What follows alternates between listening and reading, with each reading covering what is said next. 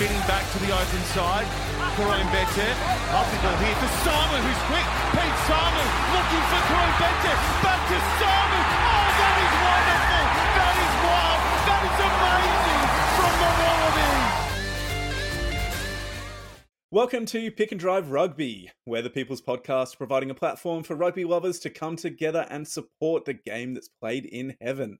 I'm your host Ando, and with me is Mitch and Lockie, and tonight we will be covering the Super W Grand Final, Super Rugby Pacific Round 11, Match of the Round, Rebels versus Brumbies, and Eddie Jones's Wallaby Watch. So I'm very excited to be here, but particularly, like, obviously, you've got both Mitch and Lockie, but Lockie, we're going to start with you because last week you were pretty cocky and you were pretty happy about how the Reds had performed and got up over the Waratahs.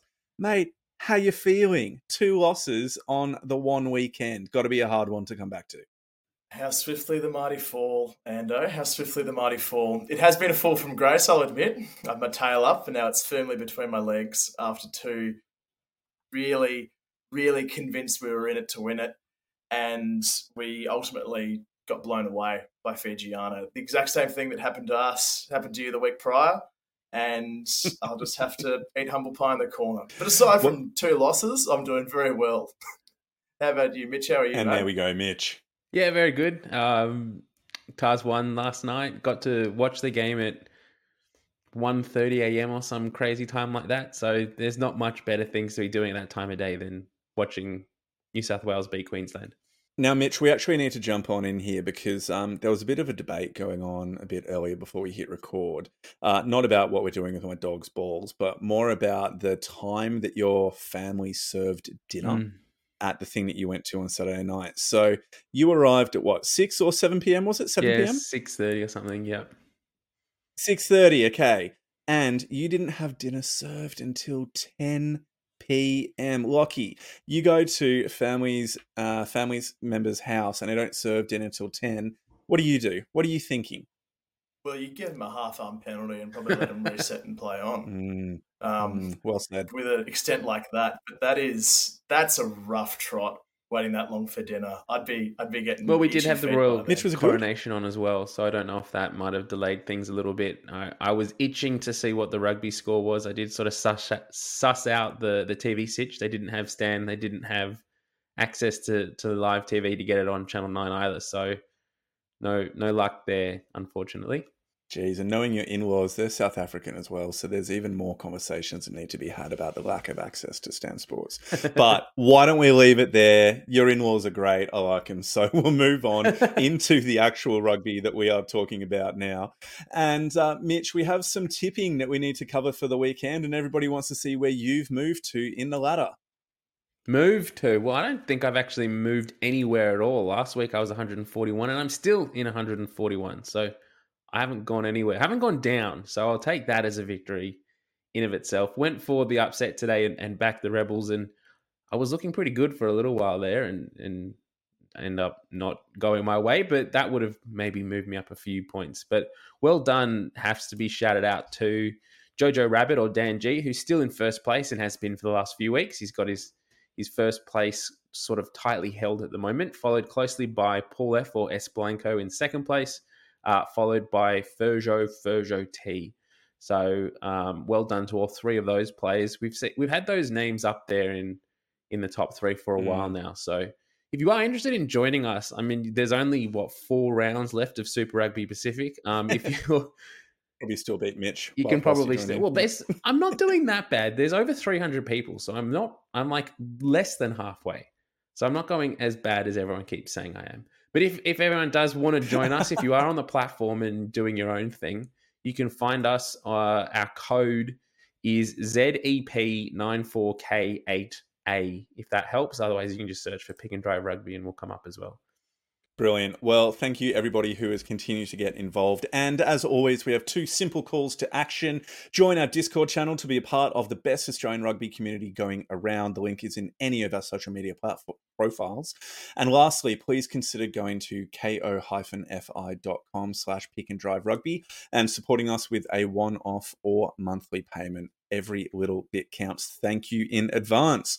Well, without any further ado, let's jump on into things with the Super, Super W final and Super Rugby Pacific round 11. Let's, let's go.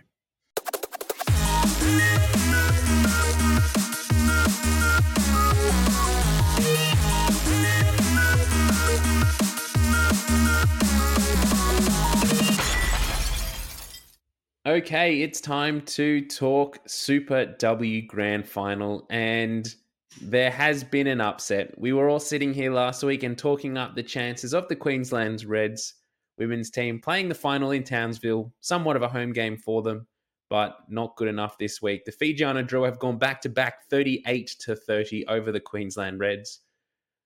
Lockie, we'll start with you. What happened? What oh, happened? Oh, the Fijiana just too good on the counter, as we saw against the Tahs, as we saw yesterday. If you were watching, what was a really good game, and I'm glad that that was got that was able to be showcased across the country and across the Pacific as well, because it was a really, really good game of rugby. For mine, there was that 10 minute block in the second half after a really evenly balanced first 40 where Fijiana just exploded you know three tries in under 10 minutes and from there the reds just couldn't couldn't catch up no matter how many points they could score. So credit to fijiana but in the grand scheme of things can we say we're surprised when we've seen over the past 24 months what fijiana can do? Probably not.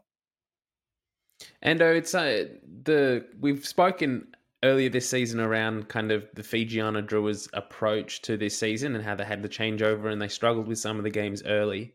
Do you think this was a bit of a uh, like the right time, the team finding their straps come finals time and really pushing to to do uh, to obviously they've taken the chocolates and they've won, caused a few upsets along the way. Do you think it's more of that, or do you think that the Fijiana Drua team have sort of changed the style of that they've played in this final series?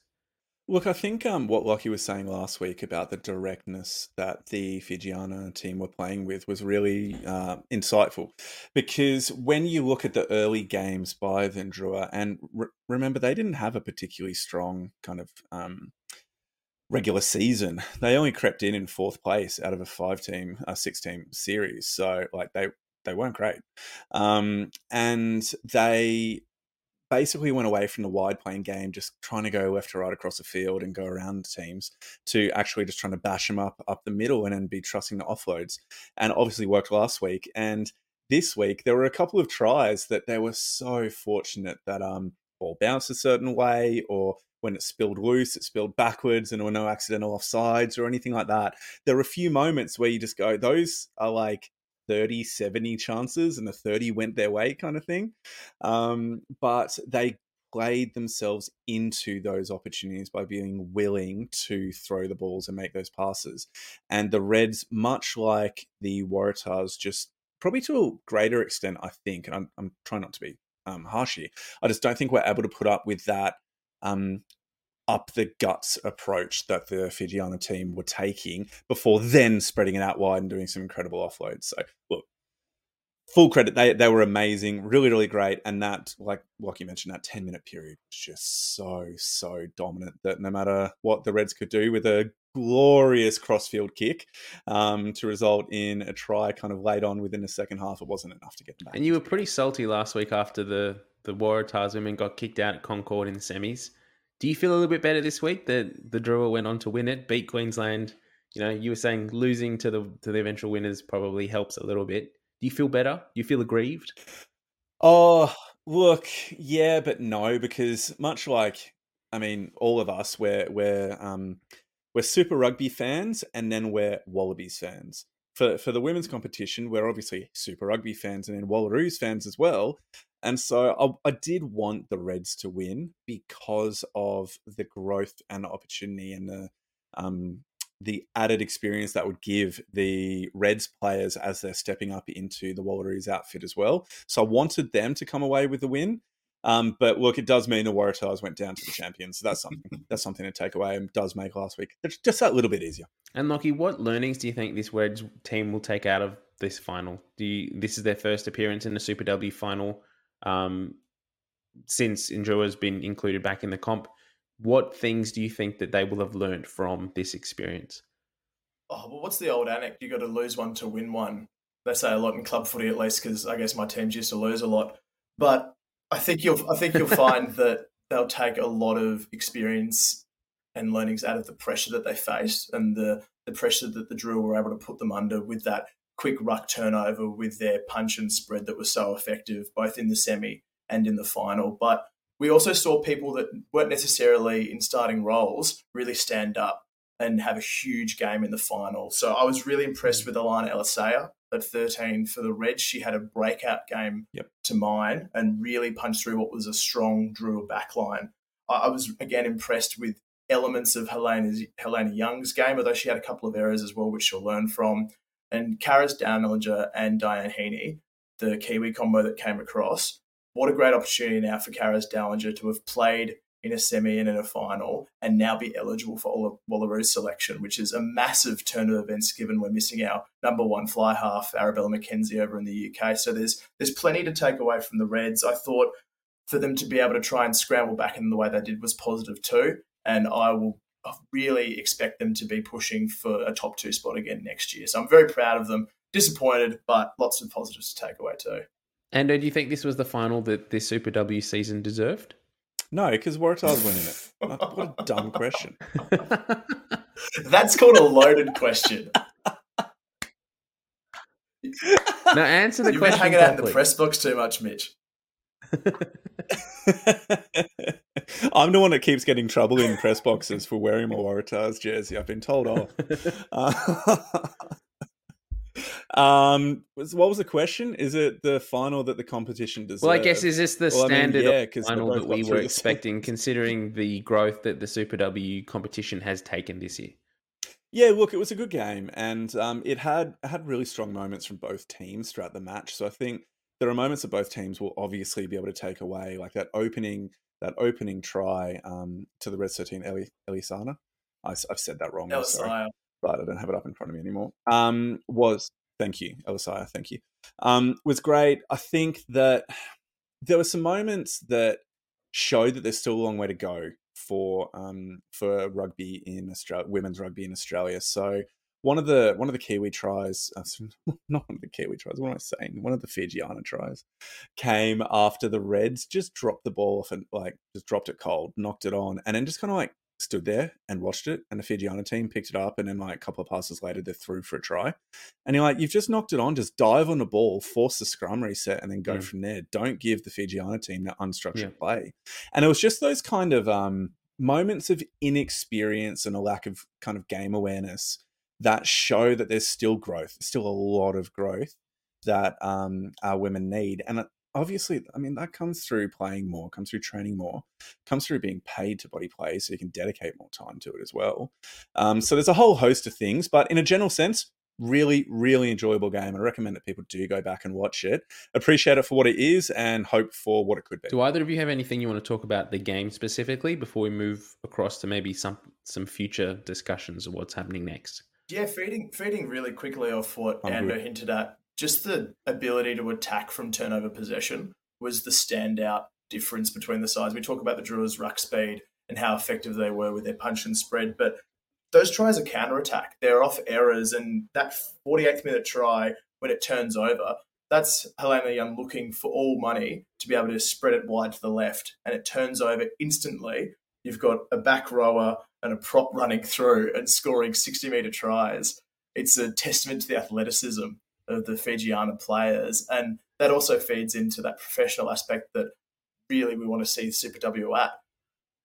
Give it a few more seasons, and these women are going to be the superior rugby athletes in the world for a women's domestic competition. We've seen how successful it is over with the um, Allianz Premier 15s in the UK. We can be at that standard. It just needs time and investment. I'm really hoping someone can get on board, or anyone can get on board and support that competition because it's the ceiling is massive. It's enormous. Well, that probably leads us into my next question quite well, and it, it, it's a, I guess, the answer of why this isn't happening is is that um, private equity or the money side of things. But what's been spoken about from fans is what we need to see is a crossover competition in future years. Now, if the Fijiana Drua, who are the winners of Super Rug, Super W 2023, were to play the winner of the Super Rug, Super Rugby Aupiki, uh, the Matatu. Is that how you pronounce it? Yeah. How do you see, Lockie? How do you see that one going? If that if that was to be played maybe next week, um, that final, the kind of the crossover final, which team do you think would come away with the chockies? I'd have to say Matatu at a pinch. But I mean, the Super Rugby Aupiki competition for any of you listeners or you guys who managed to catch any of the games, it is a higher standard than Super W at this point in time. And realistically, uh, the Chiefs Manawa were unlucky not to win that final. They had a kick in front and just shanked it to win that final. And the Chiefs were by far the dominant team. So realistically, I think potentially the Drua and maybe the Tahs and Reds would be fighting for a top four spot if you're crossing over at the moment. There is still that step apart. It's quite similar to the divide that we're currently seeing form wise with Super Rugby Pacific. So I think realistically, if we want the competition to grow, it has to happen. That crossover has to happen. But don't expect instant results for the likes of your Melbourne Rebels, potentially your Force and your Brumbies, because there is a serious standard shift. Yeah, yeah, well said. And um, I guess the, the other element too is moving forward. We've got uh, the Wallaroos play their first test of 2023 in two weeks against the Fijiana. Uh, are they just Fijiana? Is that what they're called? Um, yeah, Fijiana so. um, at Allianz before the Tahs game. How many of these Reds players do you think will make up that starting 15 or maybe 23? For for the, for the Wallaroos, yeah. Uh, tough. You'd have you'd have to think the likes of Shannon Parry as captain incumbent. She'll be in there. You're thinking mm. probably Annabelle Cody's on form for lock, Cecilia Smith, and Ivania Wong. So I'd say there's at least four that are making up that side. But you know, could we see a Karis Dallinger or a Helena Young parachuted into that side? What about someone um, like Renee Nona who's gaining experience a little more. She's probably got more time, but I'd expect to see probably four in the starting side, maybe six in total for the matchday squad. Yep. And how do you and how are you expecting yeah. that game to to play out? Yeah, look, um, it's basically just going to be the Fijiana and Drua team just in a national strip. Um, so that's the first thing to say. And we know how good they are, whereas the Wallaroos are with no disrespect, genuinely none to of some of the like to not Queensland and New South Wales teams, but it's basically just the Reds and Waratahs with a couple of others scattered through here and there. Um, you could um, probably say the same about yeah, the Wallabies yeah, exactly. at the moment too, right? um, no, probably not. Brumbies, yeah, Brumbies, are, Brumbies are most of the team. Um, but yeah, just looking at this, I think that the match itself will follow a similar pattern. But what I think you'll see is a greater capacity of the Wallaroos to be able to sustain their ability to counter the strengths of the Fijian style of playing for longer periods because they'll have greater um, quality and experience across the entirety of the, kind of the 15 and 23 because they're bringing together the best from the different Super Rugby setups. Um, so yeah, it wouldn't surprise me if it's an incredibly close game uh, where you just see the Wallaroos try and play to set piece strength, the traditional way of trying to counter the um, Fijiana's strength. Well, I'm very much looking forward to that game uh, in a few weeks' time, and no doubt the Wallaroos team or squad will be announced this week with enough time to prep. So hopefully, in our, our pod next week, we might be able to put a, a bit of a Wallaroos 15 together, who we like to see face up against that uh, Fijiana team. Brilliant, mate. Well, why don't we head on now into the Super Rugby Pacific round 11 results? And let me just quickly run through them. I'll tell you what the match of the round is, and then we're going to touch on a couple of individual points. Now, I've realized that I have put a typo on this list, so we'll just be aware of that as we go through into it.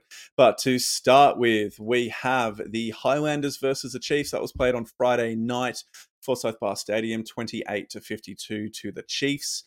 The next game was the Fijian, Fijian Indrua versus the Hurricanes um, at uh, HS, HFC Bank Stadium, which is in Lautoka, and that was 27 to 24 to the hell, Drua. That score, 71 24. I knew it was a victory, but 71.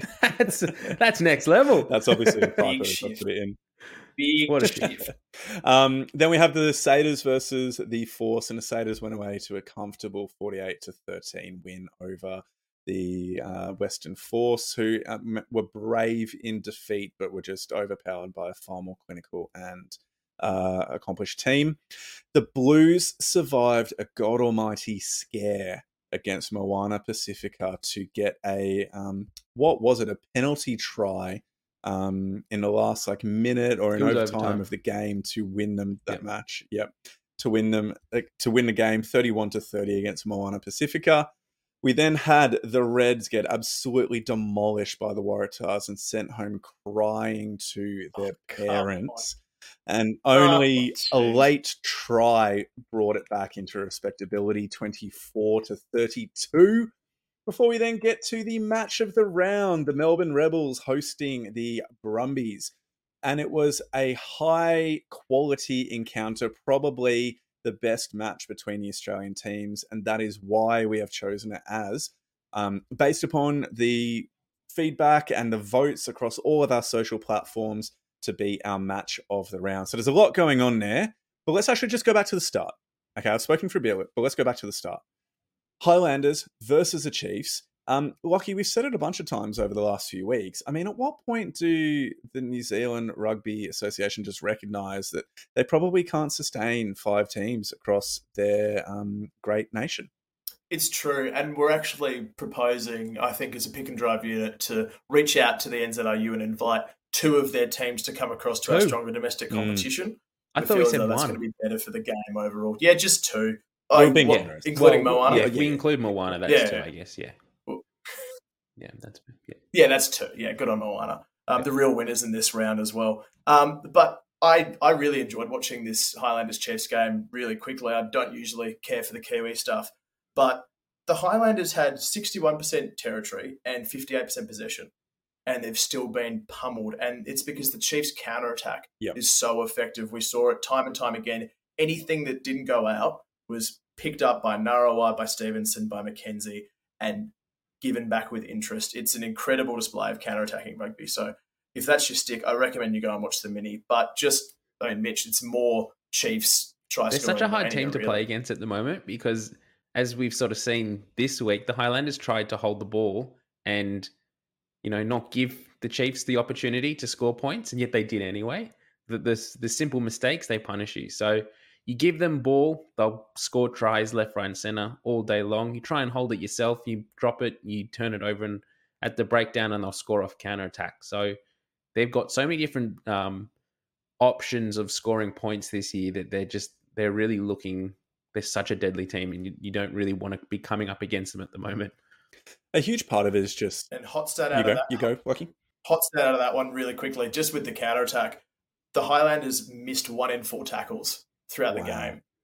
So whether that's you know flattering the Chiefs slightly, but they've gone through at a seventy five percent tackle rate, which is woeful yep. at Super Rugby level. So as much as the Highlanders did try and keep the ball, they didn't they clearly didn't kick chase effectively with numbers like no that. that's that's really poor and i think it just goes to the idea of if you're going to be beating a team that is as brave and precise as the chiefs are with their intent to attack off any broken field opportunities or broken play opportunities, then you need to be precise in the way that you yourself are playing. So when you're kicking for touch, you reach touch. If you are um, trying to clear your zone, you either get into touch or you're putting up good contestable kicks that your wingers are able to get up to and sack the player as soon as they come to the ground with the ball.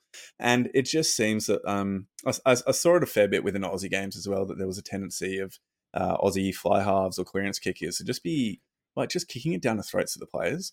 And you can see sometimes why box kicks are used as much as they are, and because it gives an opportunity to contest and to um, disrupt the platform that the attacking team are trying to set for themselves.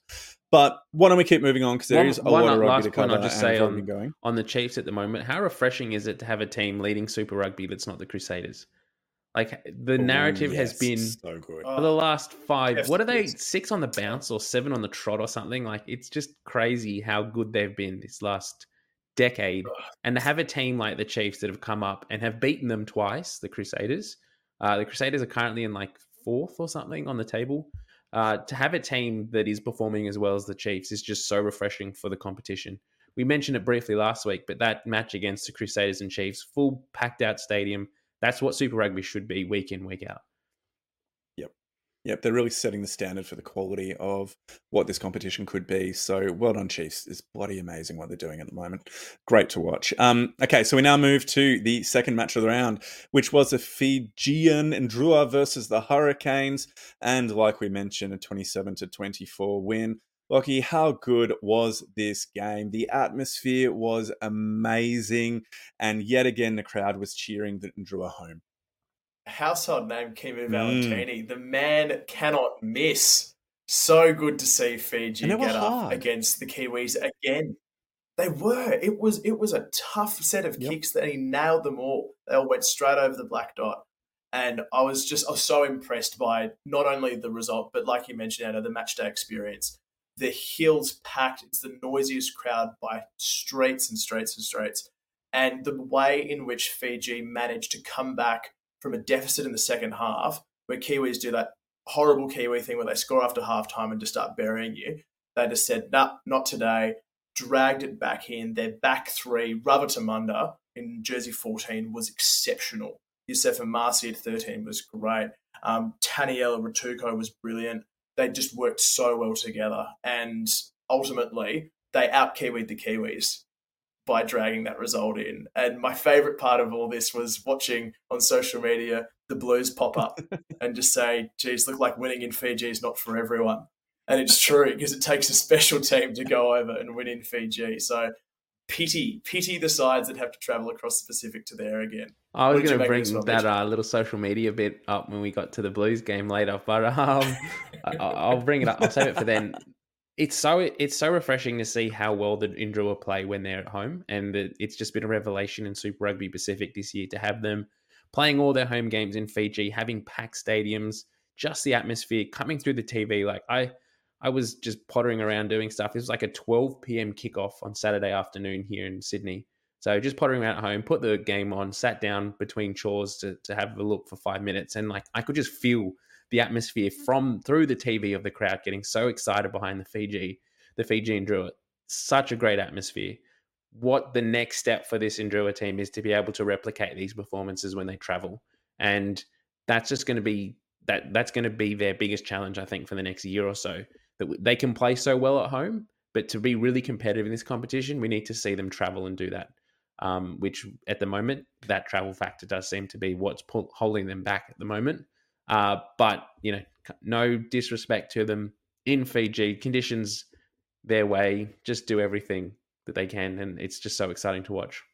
Another team that has a really difficult travel schedule are the Western Force, and they experienced the full brunt of that this weekend, coming up against a stacked Crusaders team and going down forty-eight to thirteen. Mitch, I have a theory about this, and I want you to want you to give me your opinion on my theory. Okay, so my theory is that the Force weren't actually that bad. They came up against a team that was just a lot like simply a lot more experienced and better than them. But the Force actually played all right in terms of they kept tackling, they never gave up, and they kept working hard to try and get themselves into positions to score points. Am I just being too positive here? Was this an absolute beatdown? What do you think? It's one of those like you need to look in in results like this in Australian rugby. Unfortunately, at times you do need to look for that silver lining, and I think that that is that silver lining you can take out of this game. Like, um, who was it at ten made his debut from the Shute Shield at North? Yeah, Burey comes on and poor poor bugger, like making his debut against the Crusaders away, not even coming off the bench, starting like Simon Cron's really thrown him a deep end there, thrown him the curveball, but that's what happens in this competition. And uh, we know that this Force team has the ability to, almost like the Indrua at times, when they play at home, they're they're a different beast, and they they have the the sea of blue behind them, and they can hold in and hang in games and find ways to get back in. But when you when you travel and you go uh, against a team like the Crusaders, who at this point in the competition where they're sitting on the table, they know what they need to do to get those bonus points, and they're clinical about it. And unfortunately, this week, the Force just weren't able to be at their best for the full 80 minutes to be able to hold the, the Crusaders to within touching pace. And the game just blew away from them. Hmm.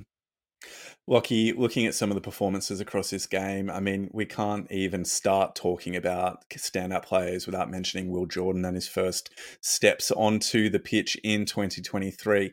He would he it looks like he'd never been gone. He was incredible almost every time he touched. It. He was, and I loved hearing a big cheer go up around the park when he first grabbed it and counter attacked with a kick down into the right corner. It's it's really good to see him back, and I hate saying that as a Wallabies fan, as an Australian rugby fan, but he's such a well balanced running fullback in that sort of Christian Cullen, um, Chris Latham mold. He's an exceptionally well balanced player, and it's good to see him. The first pass that he threw across for Leicester Fainga'anuku's try was just delicious. Oh, it's so good to see. And he's going to cause us a lot of headaches for probably the next decade. But in rugby terms, it's great to see him back. But on the point that you raised, Mitch, about the force really being in this game, and you did too, Ando, I wanted to point out something I picked up in commentary, which was before the game, uh, I think it was the commentary team were talking about the Crusaders um, scoring uh, areas, so where they score and how they score and they're the highest scoring side from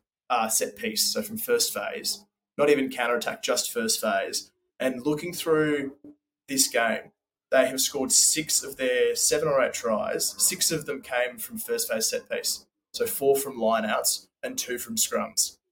They set wow. a platform and they execute so so well. And I'll, I mean that comes down to Richie Mo'unga being able to direct them, but the ability of their backline to connect immediately from first phase play is second to none. So you see those contrasting styles of the Chiefs being so strong on the counter attack and the Crusaders now going from what's traditionally known as that very Kiwi team, you know, kick, exit, counter attack, and go. They are becoming set piece masters, which is really, really interesting to see. So we're right. The Force did actually play well. It's those 15, 20 second blocks around set piece where there's four rolling maul tries, mm two tries scored from scrums that are in the far left wing. They're not doing the wrong things. They're just failing to shut down that opportunity the Crusaders have to have a planned attack. And when you think about the lack of continuity that a lot of players will have with those inside and outside of them, so front row of Hancock, Horton, Medrano, um, obviously Horton um, only coming into the team pretty late on this season. Medrano coming back after not being there last season. Uh, Hancock being recently promoted as well. Felix Kalapu and Jeremy Williams, both kind of newer players into the squad. Michael Wells, Izzy Naisarani, Carlo Tizzano weren't there in 2022, haven't played alongside each other before. Um, Isaac Fines also having Burey, Max Burey outside of him. Um, and then the back line itself's pretty settled, like 12, 13, 14, 11, and 15 are all pretty settled with Stewart, Spink, Mataele, Kiribiji, and Tiatia. But just that forward pack and the key axis at nine and ten, it just shows the ongoing challenges that um, that Simon Cron mentioned in the interview. And we're just going to massively plug it here. Don't get down on the force and start talking about how bad they are without hearing the context of what is needing to be developed and grown in Western Australian football or Western Australian rugby, go back and watch and listen to our interview with Simon Cron. Um, definitely biased, but it was body great, and he spoke really, really well about the challenges and and what they're looking to do to try and grow the game in WA. Uh, Mitch, any final quick comments on this game before we no, move? Happy on? to move to the Blues game. All right, bring on that social media comment, mate. Blues 31, Moana 30, pulling it out of the Whoever it is, whoever it is that's taken over the Blues social media this year is just savage. So I, I, I didn't initially see the first uh like live. I didn't see the first tweet, but I saw the follow up tweet when obviously it come from after this game and it said, "Oops, maybe we should have hold, held off for a little while" or something to that effect. But damn, I wish Moana could have beaten them just how smug that this mm. Blues team has come across this year. They haven't been going as well as the Chiefs. I don't think they need to be throwing themselves and their weight around as much as they they have been. Uh, I don't know about what you boys think, but I thought it was such a bad look at full time when Moana Pacifica give away the penalty try, and that's that's from repeated scrum infringements. And the Blues are up and about like they've just you know done some amazing intercept, try, run full field, and scored. Like Rieko Ioane's in there, just absolutely giving it to some of the Moana boys. And it's like, come on, it's a penalty try. Like you're lucky this was awarded. You haven't necessarily won this game. It's kind of been handed to you. And some of the mm. Moana boys have sort of given a bit back, and there was a bit of a scuffle. And I was like, all all credit to them. That's that's such a harsh thing to do. Like have a bit of um, what do you call it, nobility grace. or bit of grace, yeah, bit, bit of, grace. It, it's the it's the same sort of thing that we saw in uh, Melbourne last year after they got that, you know, the overturned Bledisloe try and uh, who was it? Um, Barrett goes over and scores a try, and Rieko's in people's faces and throwing things, throwing handbags around as well. Then, like, it's just, it's not a good look. I don't think it, it speaks rugby to me. In in a way, though, and Lockie, I'll throw this to you. Maybe that Blues celebration at the end was just sheer relief because the odds. I mean, the line was like 28 and a half um, for the Blues to absolutely smash Moana. So, was this just them being overly full of relief at what could potentially have been a pretty significant um, loss for them in the context of their finals aspirations, like where they're going sure to it would finish have on the rocked ladder. their season losing, but that feeling is relief. But think about for the Fords as well. And you raised that the game's handed to them, yes, but it's earned. Um, with that scrum, there were what four resets? I think I counted. Maybe it was three to force a penalty try, and the scrum was dominant in that situation, Graham Cooper has to go to the penalty try because they're backpedaling, and by all rights, they should be pushing over. So that's a, that's a piggy's try. And if you get a push over Yep. try, it's the best feeling of them all. It's unmatched. So I get that.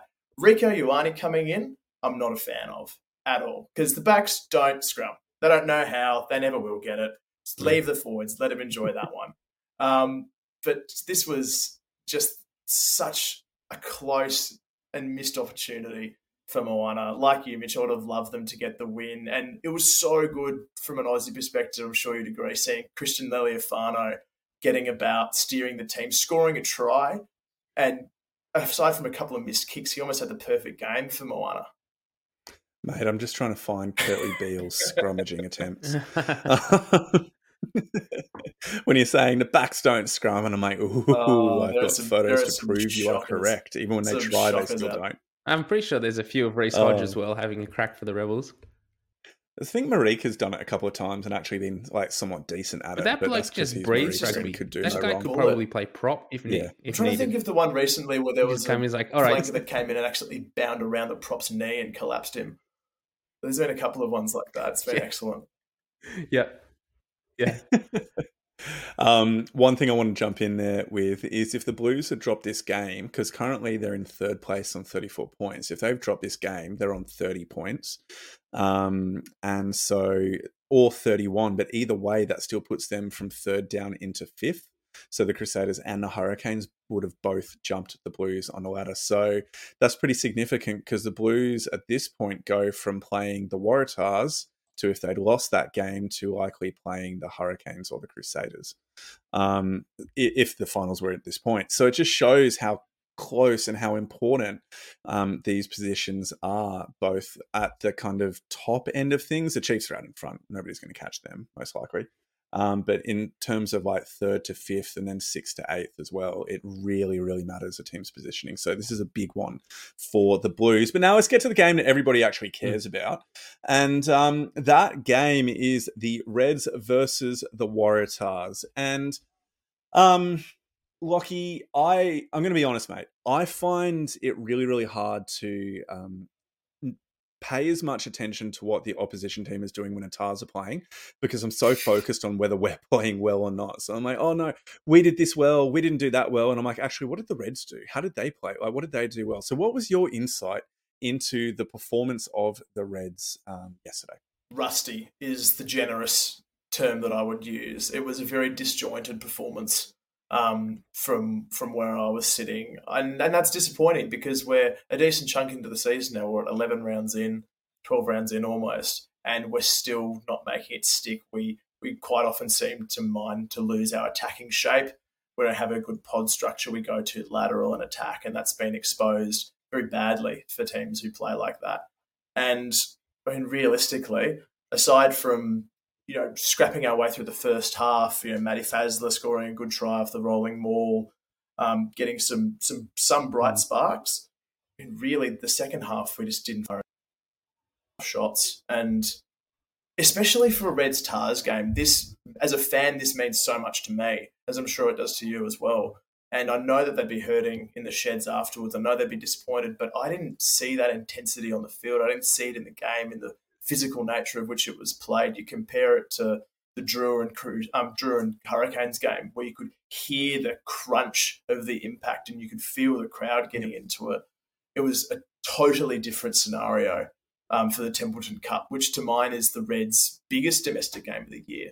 So something was missing, um, at least from what I. Lockie, what did you think of? Um, yeah, quick. What do you think of Harry Wilson's little dive in like the tenth or so minute of the game when they're down in the twenty-two and they get a penalty and he's standing there and Hooper kind of like just nudges him a little bit and he just does this full-on backflip and just dives on the ground. Do you see that? I no, I actually didn't see it. I but if he did, I'm not. It didn't work, and then all. um, I think it that's, was that's Brian. It was either stuff. Swinton. No, not Swinton. Um, uh, what's the other? What's the other second rower? Um, the blonde guy. Sinclair, Sinclair. Sinclair. Sinclair was standing above him, and he kind of just like sort of rolled onto his haunches, and he kind of just pulled him back again. And was just like, "What are you doing, mate? Come on." I want to find this now. Yeah, I mean, that, but that, that kind of stuff. No, that's that's that's not about it. I'm not about that. that that's soccer stuff, mate. That's soccer stuff. Um, the Reds were up against it a bit from the beginning because Josh Flook pulled out um, in what the warm up um, due to yeah, massive out with Tajan. Yeah, so Tajan came in and then he got injured pretty early, didn't he? Cop a knee from Holloway to the head or something yep. like that.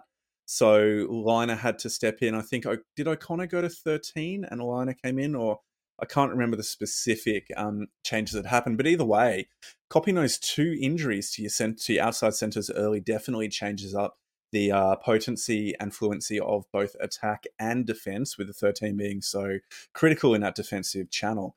Um, Mitch, what elements of the game do you think the Waratahs did well in, considering this is now having won three of the last four games? So considering how poor the start to the season was, the Tars have definitely been trending upwards over the last. Before month. we um shift across to the Tars, I just wanted to say quickly, building on that point you mentioned there around the backline for the Reds being a bit disjointed. I thought their first half performance was a lot better um, than their second, and they were utilizing Suli Vunivalu a lot better, and probably the best I think we've seen him utilize this year. He was popping up in midfield. He went looking for the ball a fair bit.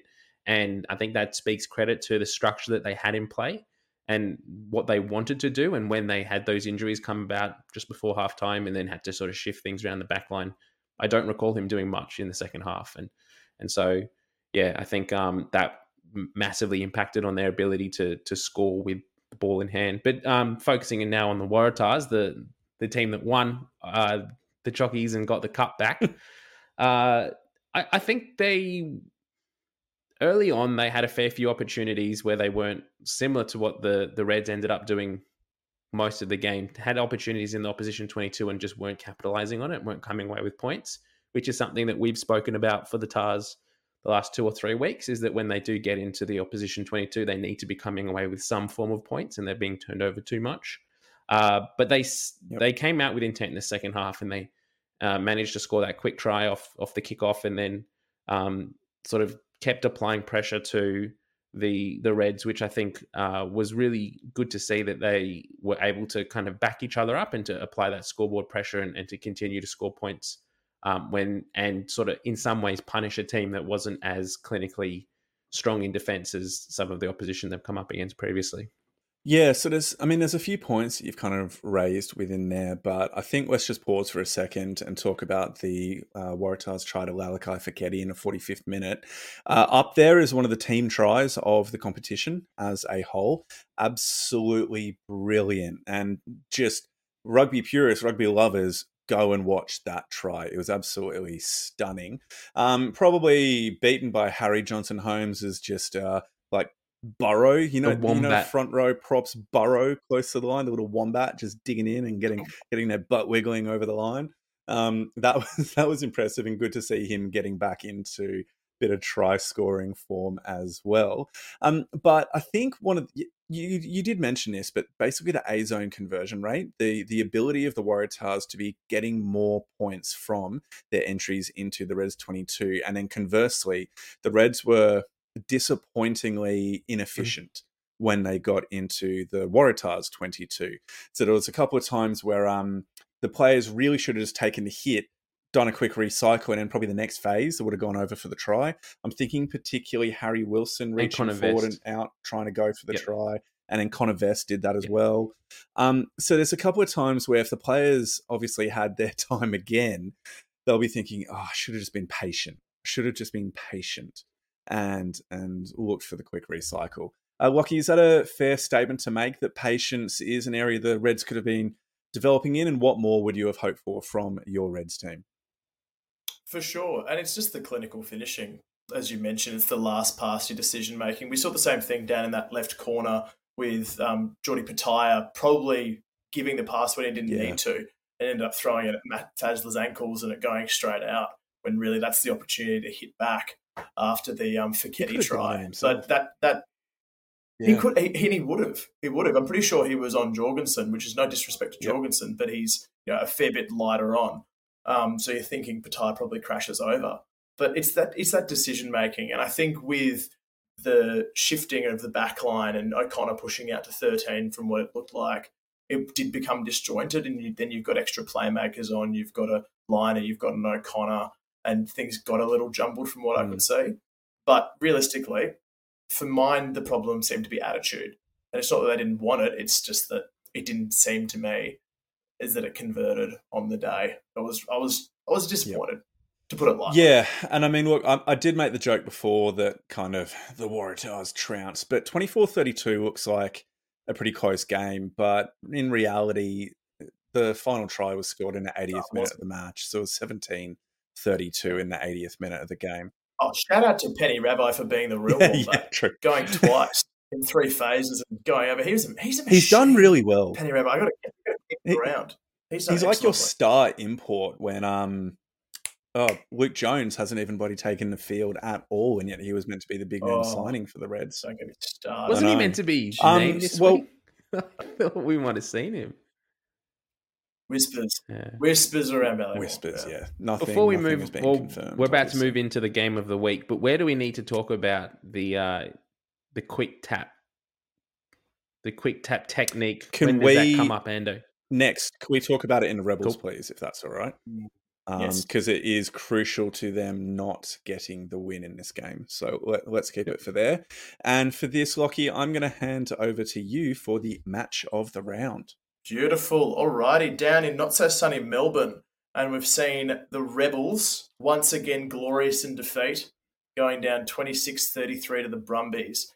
And it looks close because it was at the end of the day. I think we can probably all agree that it was a high quality game that was fought to the very death with some goal line defence, probably seeing the ponies home. Ando, starting with you, what do we take out of this game? Oh, look, I think um, I mean, that's a broad question because there's so many different like subplots and narratives or storylines within this match. And so I think partly you can be taking out the kind of Wallabies fly half battle um, and saying that both Carter Gordon and Noah Lolesio had fantastic performances each for for their respective teams. I think it says how much the Rebels are improving across the course of the season and kind of under the direction of um, of Foote, but also it also speaks to the experience that the Brumbies have in being able to hold on and come away with the win against a strong performing and really dogged Rebels team who deserve to be in the contest right to the end. So there's a lot of different storylines we could roll with. Let, us keep deep diving that 10 one because we all saw and we all heard, even if Stan didn't want to bring it up till later. Lolesio goes over for his first try off a really good running line. He then backs up in attack from Tom Wright's line break, goes over untouched, looks down the barrel of the camera, and words the effect of Carter Gordon. Who?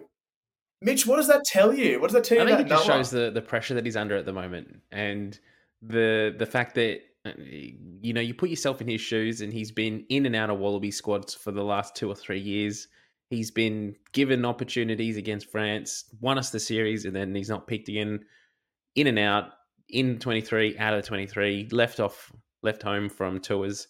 And now Carter Gordon has one good year, and all of a sudden everyone's talking about him being the next big thing and the guy that's going to take deserves to go to the World Cup later this year. And Noah's not performing and all this sort of stuff. So I think it kind of just speaks to the pressure that he's under at the moment and also just the rivalry that we have in Australian rugby at the moment that no one knows at the no one knows kind of where they sit under Eddie No one knows who the favorite players in each position are, and everyone's vying. When you're coming up against the the opposition, like we saw this this week, this round was key for it. We had Gleeson versus Wilson, we had McReight versus uh, Hooper, we had Lolesio against um, Gordon, and that's just a key indication of where the mindset is by these players. They're just so competitive, and they want to get that little bit of edge um, against their opposition at every instance that they can. For sure. And I love seeing Lolesio have that mm. fire mm. about him because it's difficult to determine what kind of person you are as a fly half. You're cool and collected, and then there he is showing his heart, showing his passion. I, it gave me the biggest smile. It absolutely made my day seeing that happen. But then Ando, to Carter Gordon's credit, he's come out in return and had a blinder as well. Has he got the best cutout in the game? Yeah, he's up there. He's up there. His um, wide and fast passing game is probably the strongest of any of the Aussie tens at the moment. Um, he plays a lot flatter to the line, and the passes that he gave out to Lockie Anderson, the lesser Ando, on the wing was re- they were both really impressive and honestly Quade Cooper esque. Like there aren't many other tens who have that speed and accuracy of passing game that he's bringing to the table. Um, and the thing that I, I think separates him a little bit is his willingness just to be incredibly physical in defense as a frontline defender. A lot of the time, tens will be uh, hidden in first phase play and maybe playing the tram tracks behind the line out or something like that. But he is just defending in that 10 channel and will try and smash anybody who comes up against him and yeah, he's doing incredibly well. It, I almost feel like he um he just plays a bit flatter and a bit more aggressively than Lolesio, and I think Lolesio getting a bit more fire into his game this week is exactly what he needs to kind of spark him a little bit further to to, to keep that competition going.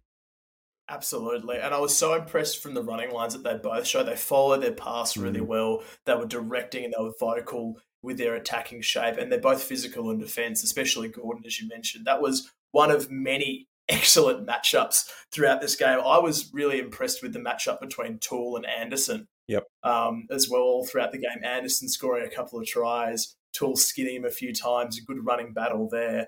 But I mean, realistically, with the score at 33 26 and there's three minutes to play, the Rebels pounding on their line, a couple of penalties, did we see this game going to a draw and maybe to golden point? Yeah, look, realistically, it could have gone that way. And I think uh, there were some really bad decisions made by the Rebels within the final minutes of the game. Because if you remember, Darcy Swain has got the yellow card for kind of hands on the ground, knocking it out mm-hmm. of uh, Bobby Tuttle's hands. Yep. I'm pretty sure at that point in the game. Um, just quite quick aside, quick aside. That is the end of Darcy Swain's Darcy Swain's Wallabies career. I reckon. Um, now, obviously, that's hyperbole, and I'm definitely going a bit over the top. But it's the type of thing that he has been known for that we'd be hoping that he'd been growing out of and maturing out of. So the fact that he's done it in a really high pressure moment again is not good. But back to the point. Why didn't the rebels go to the scrum when they had a one man advantage, and then not that means that Bobby Valetini, um, not go to the scrum when that means that Bobby Valetini would then have to probably go into the second row and and scrum there, or at least yeah mean that he can't be getting off the back of the scrum to help defend on the line. Like surely the the pick and go or the tap and go is not the right call in that moment it's hot headedness at the end of the day, isn't it? You've got you're looking at the clock, you've got that scoreboard pressure, and time's not on your side. So you don't want to waste that minute of packing and resetting. But every time they burrowed forward, the Brumbies and especially Nick White had an unbelievable way of getting underneath them and almost inviting them over the try yep. line to hold up and have that opportunity for a clearing um, goal line dropout it was wildly effective throughout the game. What I saw, Nick White did it on Ryan Louwrens. They got it on Cabous Eloff a couple of times, and that that mechanism of catching and dragging over the line, I think, is going to become a really important part of. Well, that's the thing that frustrates that me, and we kind of spoke about it a little bit in our instant reaction pod uh, the other week um, after the Highlanders game that the Waratahs were taking those quick taps. That with the the law changes or the variations that have come in play in the last two years of it becoming a goal line dropout if you're held up over the line, it doesn't reward you to go for those quick taps because it's so easy as a defender to be set and just hold the players up as we saw. It's very hard to sort of drive over and score the try unless you're a player like Harry Johnson Holmes, who's just a wombat who seems to get over from close. But most players don't seem to have, or most teams at the moment aren't using the quick tap as effectively to get over the line. And it seems at the moment to be favouring the defending team more so than the attacking team. Well, that's where, I mean, because I just want to jump in here because I've got a good th- thought about, well, I think it's a good thought anyway, I'll say that, um, about how teams should kind of be doing this. In that we, we saw in this game that the the time where Cabous Eloff got held up and turns over the ball, enables the Brumbies to win the match, is because Bobby Tuttle taps it, passes it off, Cabous runs up, and I think it was Valetini basically just allows him to fall on. Like you were mentioning, Lockie allows um, Eloff to fall onto him, so he holds him up. But why are we just going? Why are they just going for one up hits there? Mm. Why are they not setting up that forward pod and then Cabous passes it off to one of the playmakers just out the back and play it to say Hardwick, who's standing two or three people out from that initial forward pod, who can then get a soft shoulder or in between the shoulders of two of the defenders and try and bust through? Or why is Eloff not setting up that um, first hit to enable a strike play on the next set? Like, it just seems I, I don't have an issue with tap and goes in that circumstance if they're thought and part of a particular strike play that the teams have planned for. But if you're just going to give it to a forward and say, truck it up, good luck, have fun, um, then to me, go for the scrum. Just go for the scrum because your eight has so much more um, room to move in. At or use it more effectively. Like, don't changes. find Cabous Eloff. Don't like as you said, you had Hardwick on the field. Get him as soon as that quick tap's awarded, and that's what you're doing in that instance. Get him to just get in the tram tracks tap the ball quickly and throw it to him, and then it's a one on or a, a two on one over a, a, back. You'll most likely get over, and you can burrow yep. over from there. Like, don't just give it to Cabous up against such a strong forward pack like the Brumbies. Yep. What was that, Lockie? You've got to, got to get over to the URC and watch mm. Leinster and Munster run their tap set moves. It's I mean it's exactly what you're both referencing to with have a plan. If you're not practicing tap moves during the week, why are you doing them yep. on the field? That's that's school footy stuff yeah, give it to your, your biggest boy, your tight end, prop your number eight, and hope he flattens the little kid. Yep. But you've got to practice these things, and we're seeing it so effectively now with teams like Ireland and teams like France and their Champions Cup powerhouses. They're using tap moves and they're scoring off them every time because of the deception and because of the structure that they use. So it's going to be a big part if we just practice it. Speaking of practicing what you play at training, uh, word from Waratah camp is that Michael Hooper's been practicing more 50-22s. So let's not Let's expect him to pull that out of the pocket in a quarterfinal against nice. England. Absolutely love it. Absolutely love it. All right. So, team from here. Sorry, just had that pause there. Um, is there anything that any anything else that we want to be jumping on with this match? We've gone through it in a fair bit of detail. Um, I think, in a broad sense, it does speak to what Kevin Foote is doing with the Rebels down there in Melbourne, and really strong hopes that they can continue to keep the team together moving forward into 2024. Um, also, the Brumbies now sitting pretty in second place with eight wins across their ten matches matches. Um, and two points away from the chasing Blues, 36 and 34 points respectively. Anything final we want to say, Lockie? Anything you want to bring up on this match before we move on? Uh, done and dusted. Very good game, and looking forward to the Aussie sides having a good week next Brilliant. week. And Mitch? I guess my final, my closing statement would be as as good as it would have been to see the Rebels get up over the Brumbies and to get a victory at home. As and I did tip the upset, so I would have liked that. It, the outcome would have been that the Brumbies would have shifted down into fifth place. And that would not be ideal. We want them up as high on the table as possible. So getting this victory, push them back up into second. So um, I think that's the ultimate outcome that we need at the moment. Yeah, very good shout there. Well, I think without and if, if things stay that way, that's that sets up a Waratahs versus Brumbies quarterfinal. Oh, can we not? Can or semi final, whatever it's called. Uh, Aussie teams playing each other in the finals, please and thank you. Um, that, but that then just that makes one Aussie team into the semis. true. I'd rather more opportunities. We, have we, been we've been down this yeah. road. No, thank you. No, thank you. Um, all right, team. Why don't we move on here into Eddie Jones's Wallaby Watch? Let's go.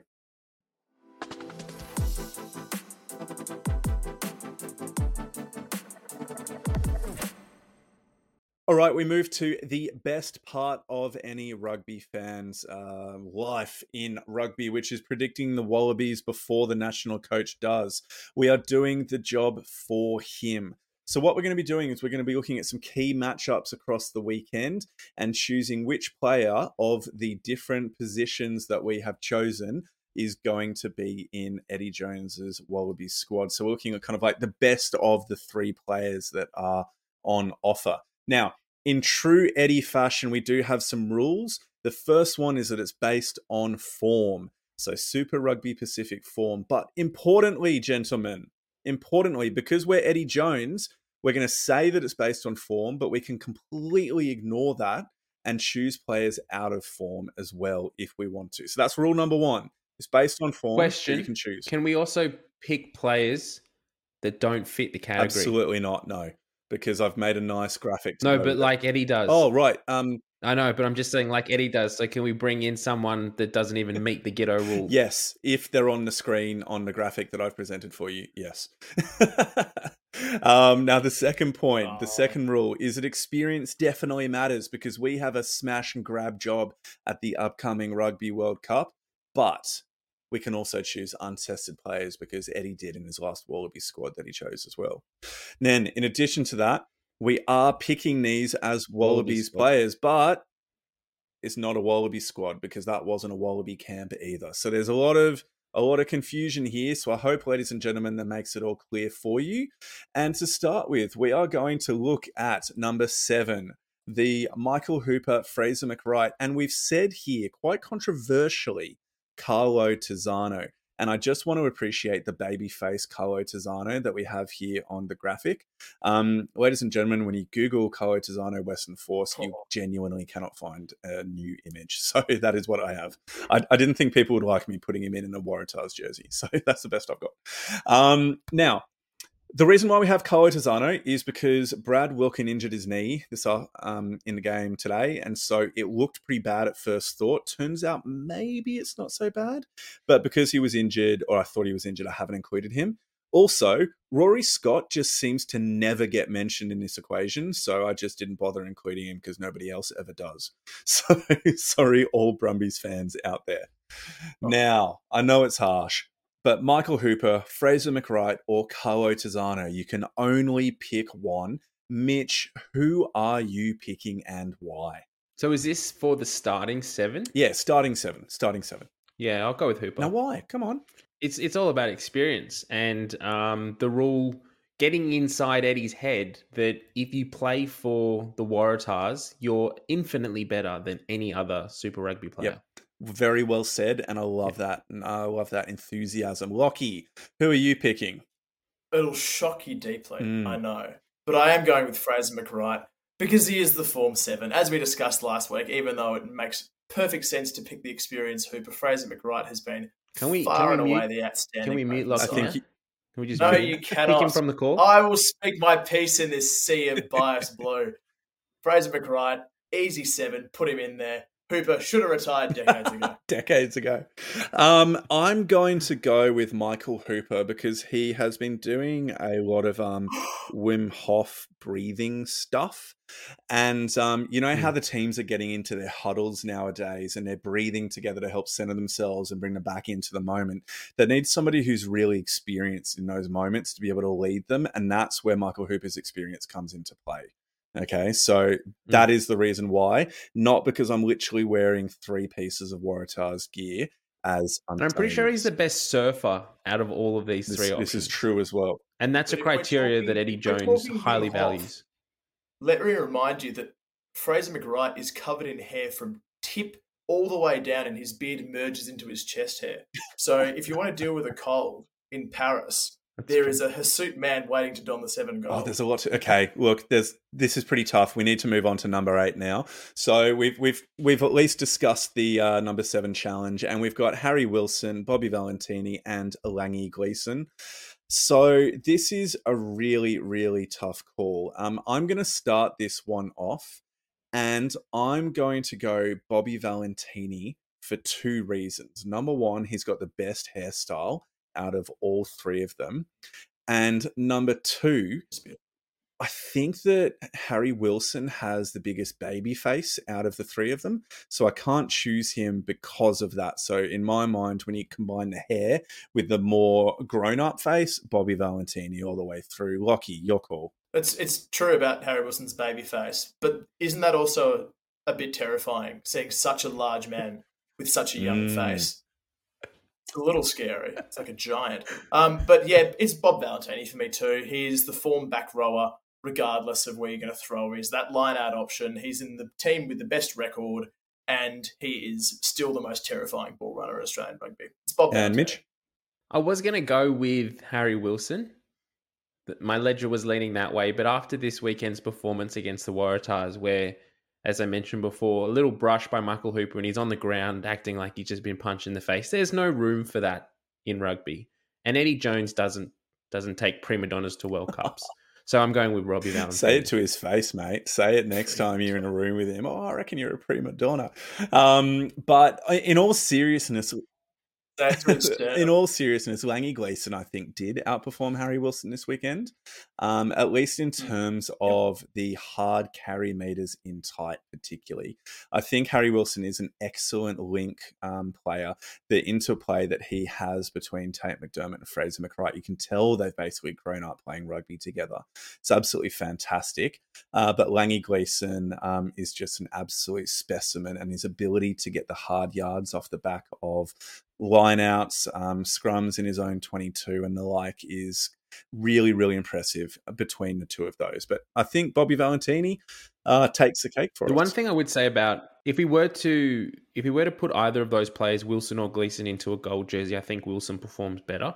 I think when we look at Super Rugby at the moment, both Fraser McReight and Harry Wilson are basically carrying the Queensland Reds team on their Mm. backs at the moment. They're the two players that are And kind of doing yeah. everything, and they're the only two that are kind of keeping them within and and Tate to a degree, yeah.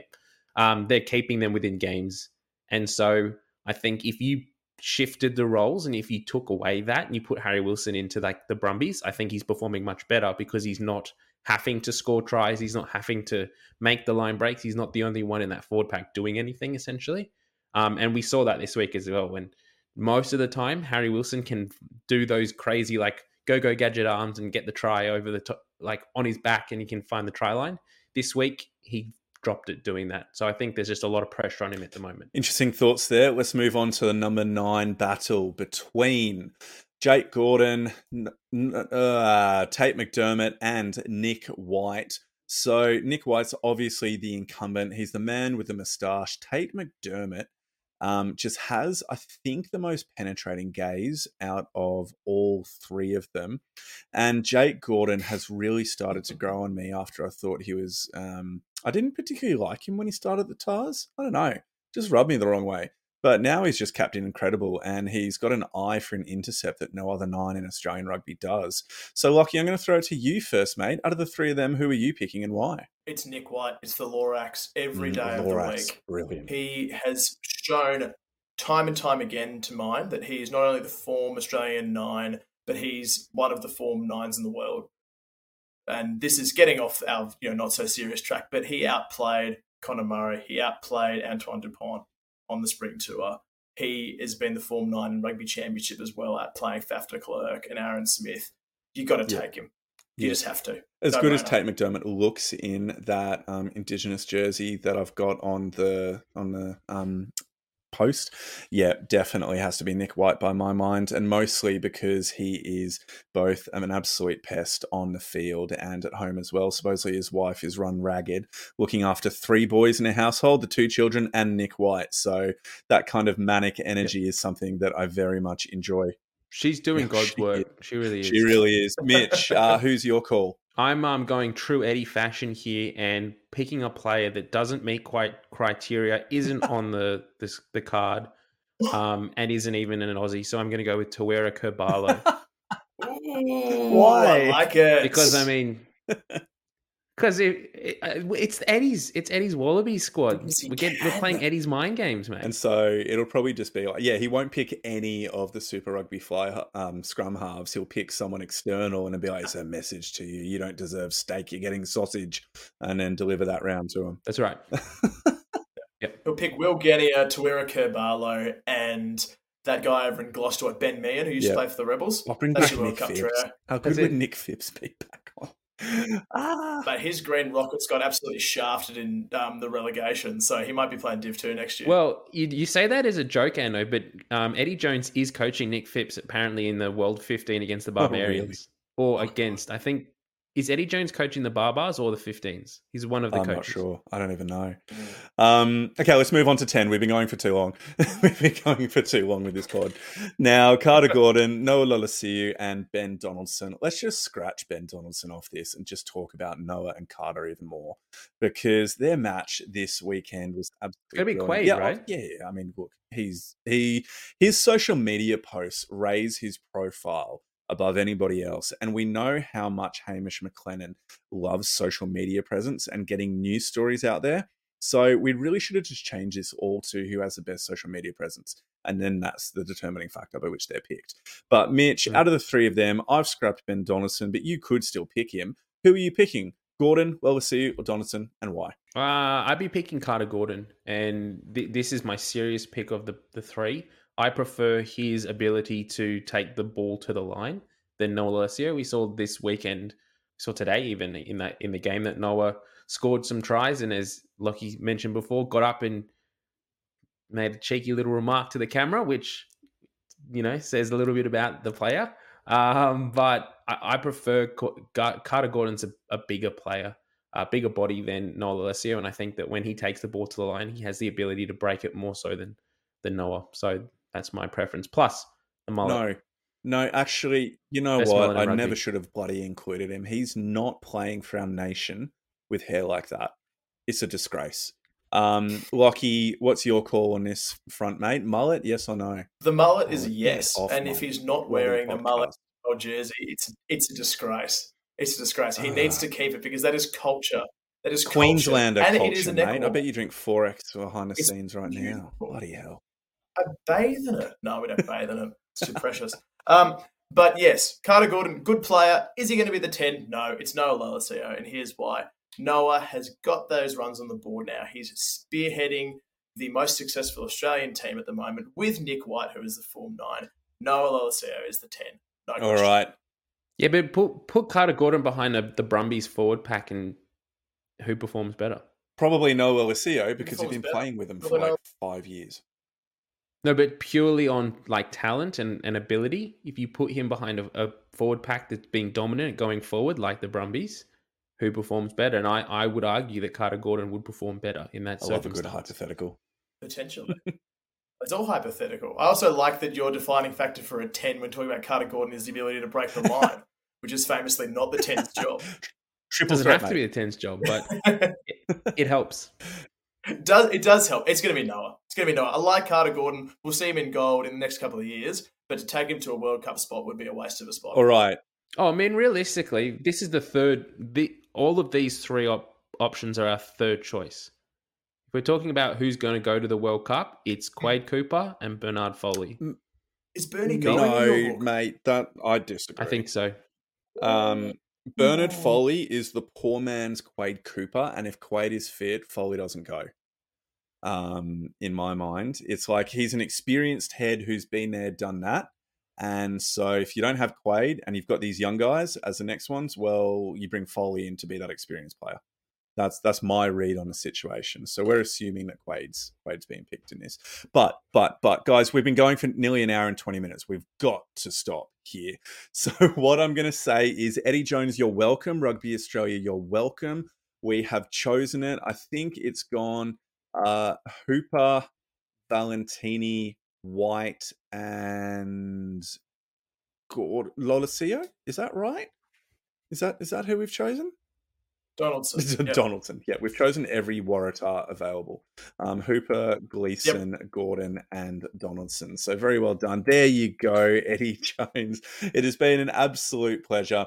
And either way, please let us know, ladies and gentlemen, your thoughts on these players in these positions. Feel free to bring up your own kind of criteria, your own selection criteria, because it seems pretty fast and loose with what we could actually be choosing them for anyway. So it's been a bit of fun. Uh, Mitch, thank you. Lockie, thank you. Really enjoyed chatting with you guys yet again about rugby. And so I hope you all have a wonderful week and can't get can't wait to get back and chat some more rugby next week. So up the Tahs. Let's make it four from five. Let's go. Bye, everyone. Cut the Reds. Bye.